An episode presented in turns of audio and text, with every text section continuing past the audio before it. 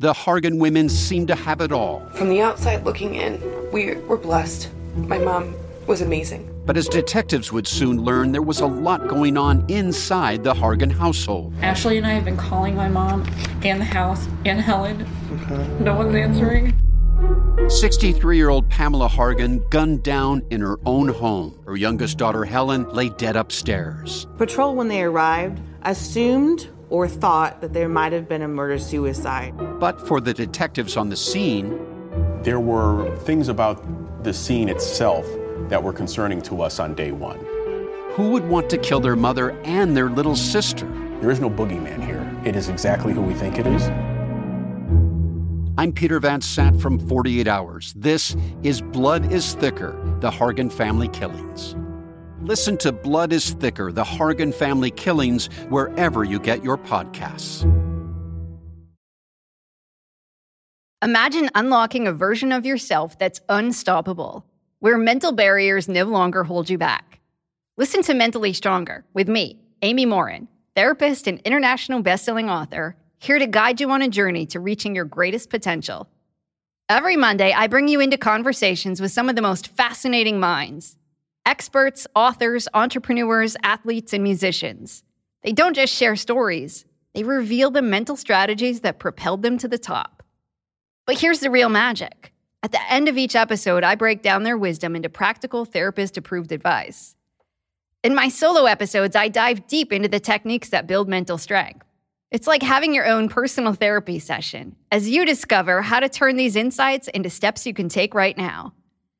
This podcast isn't just for those facing mental health challenges. It's for anyone who wants to push their limits, achieve peak performance, and truly thrive. Are you ready to unlock your full potential? Then it's time to become mentally stronger. Subscribe to Mentally Stronger with therapist Amy Morin, available wherever you love to listen to podcasts. There were two more murders 15 miles away. When police arrived, they found the telephones and electricity lines. We have a weird homicide. A scene described by one investigator as reminiscent of a weird.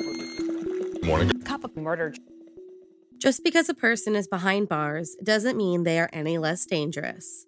On January 1st, 1975, a man was born who would conduct his most gruesome murders from his prison cell. So, if you like your coffee hot but your bones chilled, sit back and start your day with a morning cup of murder. Kaboni Savage was born on January 1st, 1975, and after dropping out of his Philadelphia high school, began his career as a high level local drug dealer, distributing hundreds of kilograms of cocaine over the course of just six years. However, it wasn't his drug business that initially put him behind bars. No, it was a series of murders that would officially place the drug dealer within prison walls. On March 19, 1998, Kaboni Savage and a man named Kenneth Lassiter were parking their cars when Kenneth accidentally bumped into Kaboni's car. He took out his anger by killing the 44 year old stranger. Unfortunately, Kaboni would never see any charges in regards to Kenneth's death.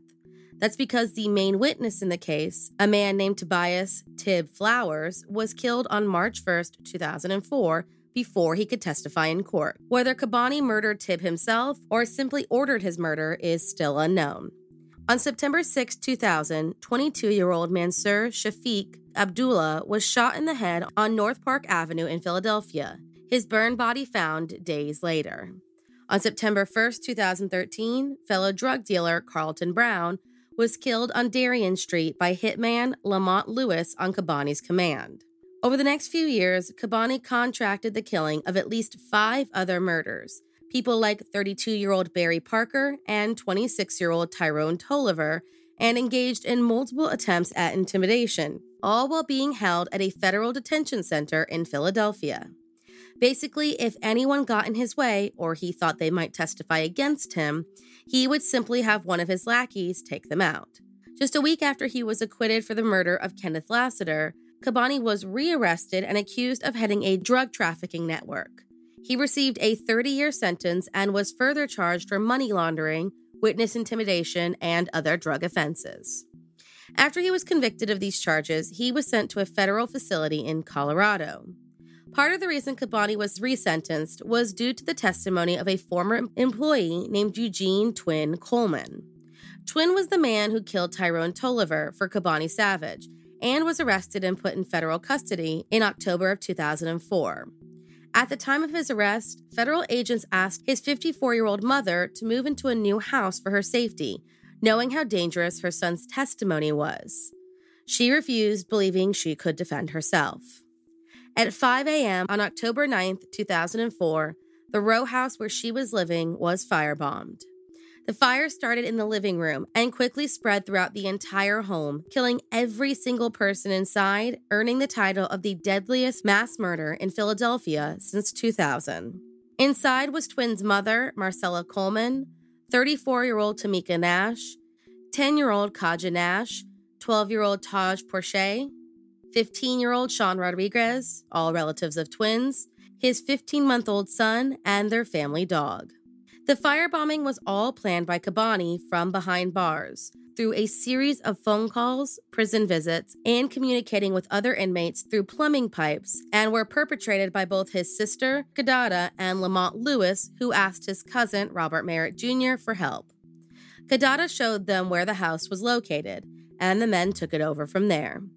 Lamont Lewis, who later admitted to the crime and gave a detailed account to the police, said he had no idea there were children inside when Robert Merritt threw the gas can into the home and that he did all of this on the promise of $5,000, though Kidada only paid 2000 The trial for Kaboni Savage began in 2012, and on May 13, 2013, he was convicted of 12 counts of murder in aid of racketeering, as well as one count each of conspiracy to commit murder in aid of racketeering conspiracy to participate in racketeering, and retaliating against a witness by murder, and became the first man from Philadelphia in modern history to receive a federal death sentence. He also has the most murder convictions than anyone in Philadelphia. Kidada Savage was convicted of a number of crimes and sentenced to life imprisonment plus a consecutive 10 year sentence. Robert Merritt was given life, and Lamont Lewis was given 40 years. Kaboni Savage remains in prison and continues to fight for an appeal or a new trial. Thank you for joining me in my morning cup of murder. Please join me again tomorrow to hear what terrible thing happened on January 2nd.